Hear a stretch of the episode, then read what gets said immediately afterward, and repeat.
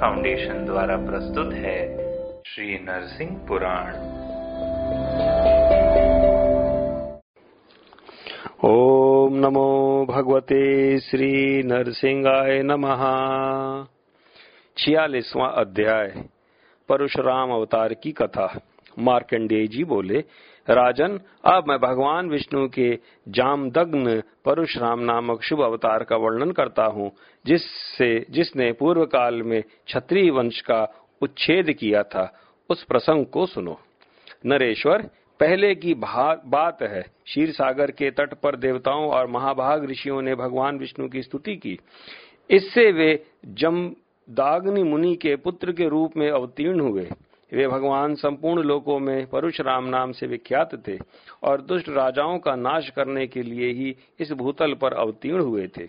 उनके अवतार से पूर्व राजा कृतवीर का पुत्र कार्तवीर हुआ था, जिसने दत्तात्रेय जी की आराधना करके सार्वभौम राज प्राप्त कर लिया था। एक समय वह महाभाग नरेश जमदाग्नि ऋषि के आश्रम पर गया। उसके साथ चतुरंगी सेना थी। उस राजा को चतुरंग राजा को चतुरंगी सेना के साथ आश्रम पर आया देख जमदाग्नि ने नृपवर कार्तवीर से मधुर वाणी में कहा, महामते, आप मेरे अतिथि होकर यहाँ पधारे हैं। अतः आज अपनी सेना का पड़ाव यहीं डालिए और मेरे दिए हुए वन्य फल आदि का भोजन करके कल यहाँ से जाइएगा। महानुभाव राजा कार्तवीर मुनि के वाक्य का गौरव मानकर अपनी सेना को वहीं ठहरने का आदेश दे वहाँ रह गया। इधर अलडंग यश वाले मुनि ने राजा को आमंत्रित करके अपनी कामधेनु गौ का दोहन किया। राजन, उन्होंने अनेकानेक गजशाला, अश्वशाला, मनुष्यों के रहने योग, विचित्र ग्रह और तोरण, द्वार आदि का दोहन किया।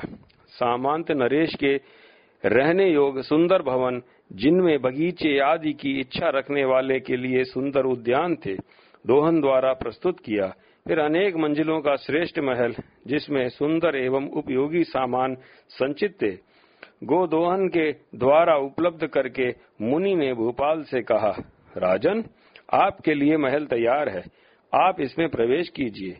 आपके ये श्रेष्ठ मंत्री तथा और लोग भी शीघ्र ही इन दिव्य ग्रहों में प्रवेश करें। विभिन्न जातियों के हाथी और घोड़े आदि भी गजशाला और अश्वशाला में रहें तथा भृत गण भी इन छोटे घरों में निवास करें। मुनि के इस प्रकार कहते ही राजा कार्तवीर ने उस उत्तम ग्रह में प्रवेश किया। फिर दूसरे लोग दूसरे दूसरे ग्रहों में प्रविष्ट हुए।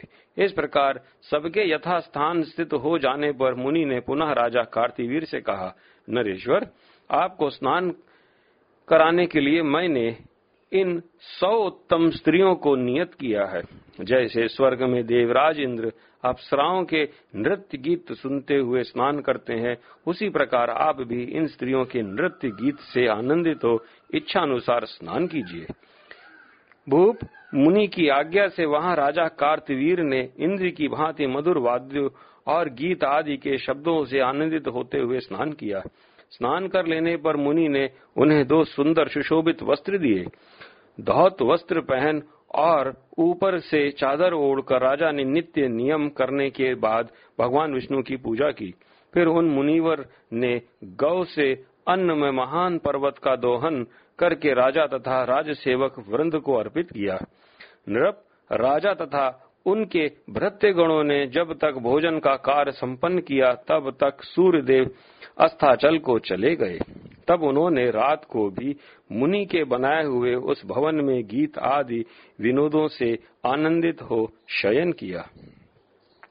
तदंतर निर्मल प्रभात काल होते ही स्वप्न में मिली हुई संपत्ति के समान सब कुछ लुप्त हो गया।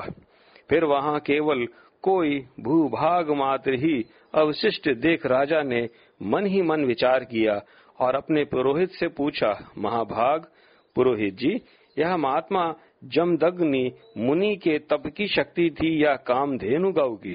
इसे आप मुझे बताइए। कार्तिवीर के इस प्रकार पूछने पर पुरोहित ने उनसे कहा, राजन, मुनि में भी सामर्थ्य है, परंतु यह सिद्धि तो गौ की ही थी। तो भी नरेश्वर, आप लोभवश उस गौ का अपहरण न करें, क्योंकि जो उसे हर लेने की इच्छा करता है, उसका निश्चय ही विनाश हो जाता है। यह सुनकर राजा के प्रधानमंत्री ने कहा, महाराज, ब्राह्मण ब्राह्मण का ही प्रेमी होता है वह अपने पक्ष का पोषण करने के कारण राजा के कार्य की कोई परवाह नहीं करता। राजन, उस गौ को पाकर आपके पास तत्काल गुप्त हो जाने वाले नाना प्रकार के घर, सोने के पात्र, शैया आदि तथा सुंदर स्त्रियाँ, ये सब सामान प्रस्तुत रहेंगे। जिन, जिन्हें हम लोगों ने वहाँ प्रत्यक्ष देखा है, इस उत्तम धेनु को आप अवश्य ले लें। महामते राजेंद्र यह गौ आपके ही योग्य है भूपाल यदि आपकी इच्छा हो तो मैं स्वयं जाकर इसे ले आऊँगा। आप केवल मुझे आज्ञा दीजिए। नरपुवर, मंत्री के इस प्रकार कहने पर राजा ने बहुत अच्छा कहकर अनुमति दे दी। फिर राजमंत्री आश्रम पर जाकर गौ का अपहरण करने लगा। तब जमदाग्नि मुनि ने सब उसे, सब ओर से मना किया, किंतु उसने उनकी बात न मानते हुए कहा महाबुद्धिमान ब्राह्मण, यह गौ राजा के योग्य है। अतः इसे राजा को ही दे दीजिए। आप तो साग और फल खाने वाले हैं। आपको इस गाय से क्या काम है? यो कहकर मंत्री उस गौ को बलपूर्वक ले जाने लगा। राजन, तब उस मुनि ने स्त्री सहित आकर उसे पुनः रोका। इस पर उस दुष्टात्मा और ब्रह्म हत्यारे मंत्री ने उस मुनि का वध करके गौ को ज्यों ही ले जाना चाहा, त्यों ही वह दिव्य गौ आकाश मार्ग से चली गई और राजा मन ही मन शुद्ध होकर महा महिमाश्मती नगरी को लौट आया।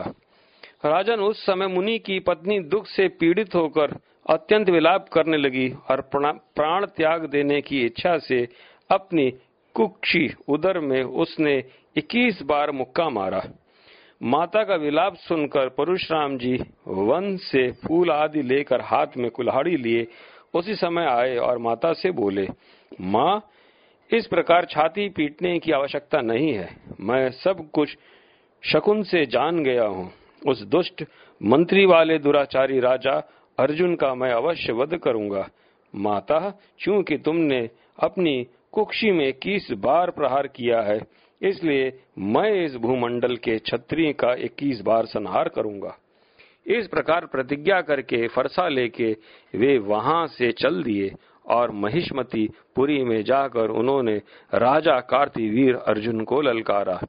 तब वह अनेक अक्षणी सेना के साथ युद्ध के लिए आया। वहाँ उन दोनों में महाभयानक रोमांचकारी युद्ध हुआ, जो सैकड़ों अस्त्र शस्त्रों के प्रहार से व्याप्त तथा मांस खाने वाले प्राणियों को आनंद देने वाला था। उस समय परशुराम जी अपने में अचिंत्य स्वरूप परम ज्योतिर्मय कारण मूर्ति भगवान विष्णु की भावना करके महान बल और पराक्रम से संपन्न हो गए।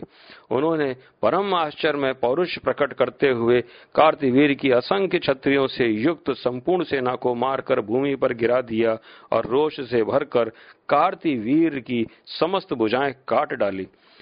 उसके बाहुवन का उच्छेद हो जाने पर भृगुनंदन परशुराम ने उसका मस्तक भी धड़ से अलग कर दिया। इस प्रकार वह चक्रवर्ती राजा कार्तिवीर श्री भगवान विष्णु के हाथ से वध को प्राप्त होकर दिव्य रूप धारण करके श्री संपन्न एवं दिव्य चंदनों से अनुलिप्त होकर दिव्य विमान पर आरूढ़ हो विष्णु धाम को प्राप्त हुआ। फिर महान बल और पराक्रम वाले परशुराम जी ने भी इस पृथ्वी के क्षत्रियों का इक्कीस बार संहार किया। इस प्रकार छत्री का वध करके उन्होंने भूमि का भार उतारा और संपूर्ण पृथ्वी महात्मा कश्यप जी को दान कर दी। इस प्रकार मैंने तुमसे यह जामदग्न परशुराम नामक अवतार का वर्णन किया। जो भक्ति पूर्वक इनका श्रवण करता है, वह सब पापों से मुक्त हो जाता है। राजन इस तरह पृथ्वी पर अवतीर्ण होने के बाद ये साक्षात भगवान विष्णु स्वरूप परशुराम जी इक्कीस बार क्षत्रियों को मारकर क्षत्रिय तेज को छिन्न भिन्न करके आज भी महेंद्र पर्वत पर विराजमान है। ओम नमो भगवते श्री नरसिंहाय नमः। श्री नरसिंह पुराण, गुरु श्री हितेंद्र के मुखार बिंदु से बोला गया। यह हम सबने सुना। अधिक जानकारी www.lordshrikalki.com पर प्राप्त करें।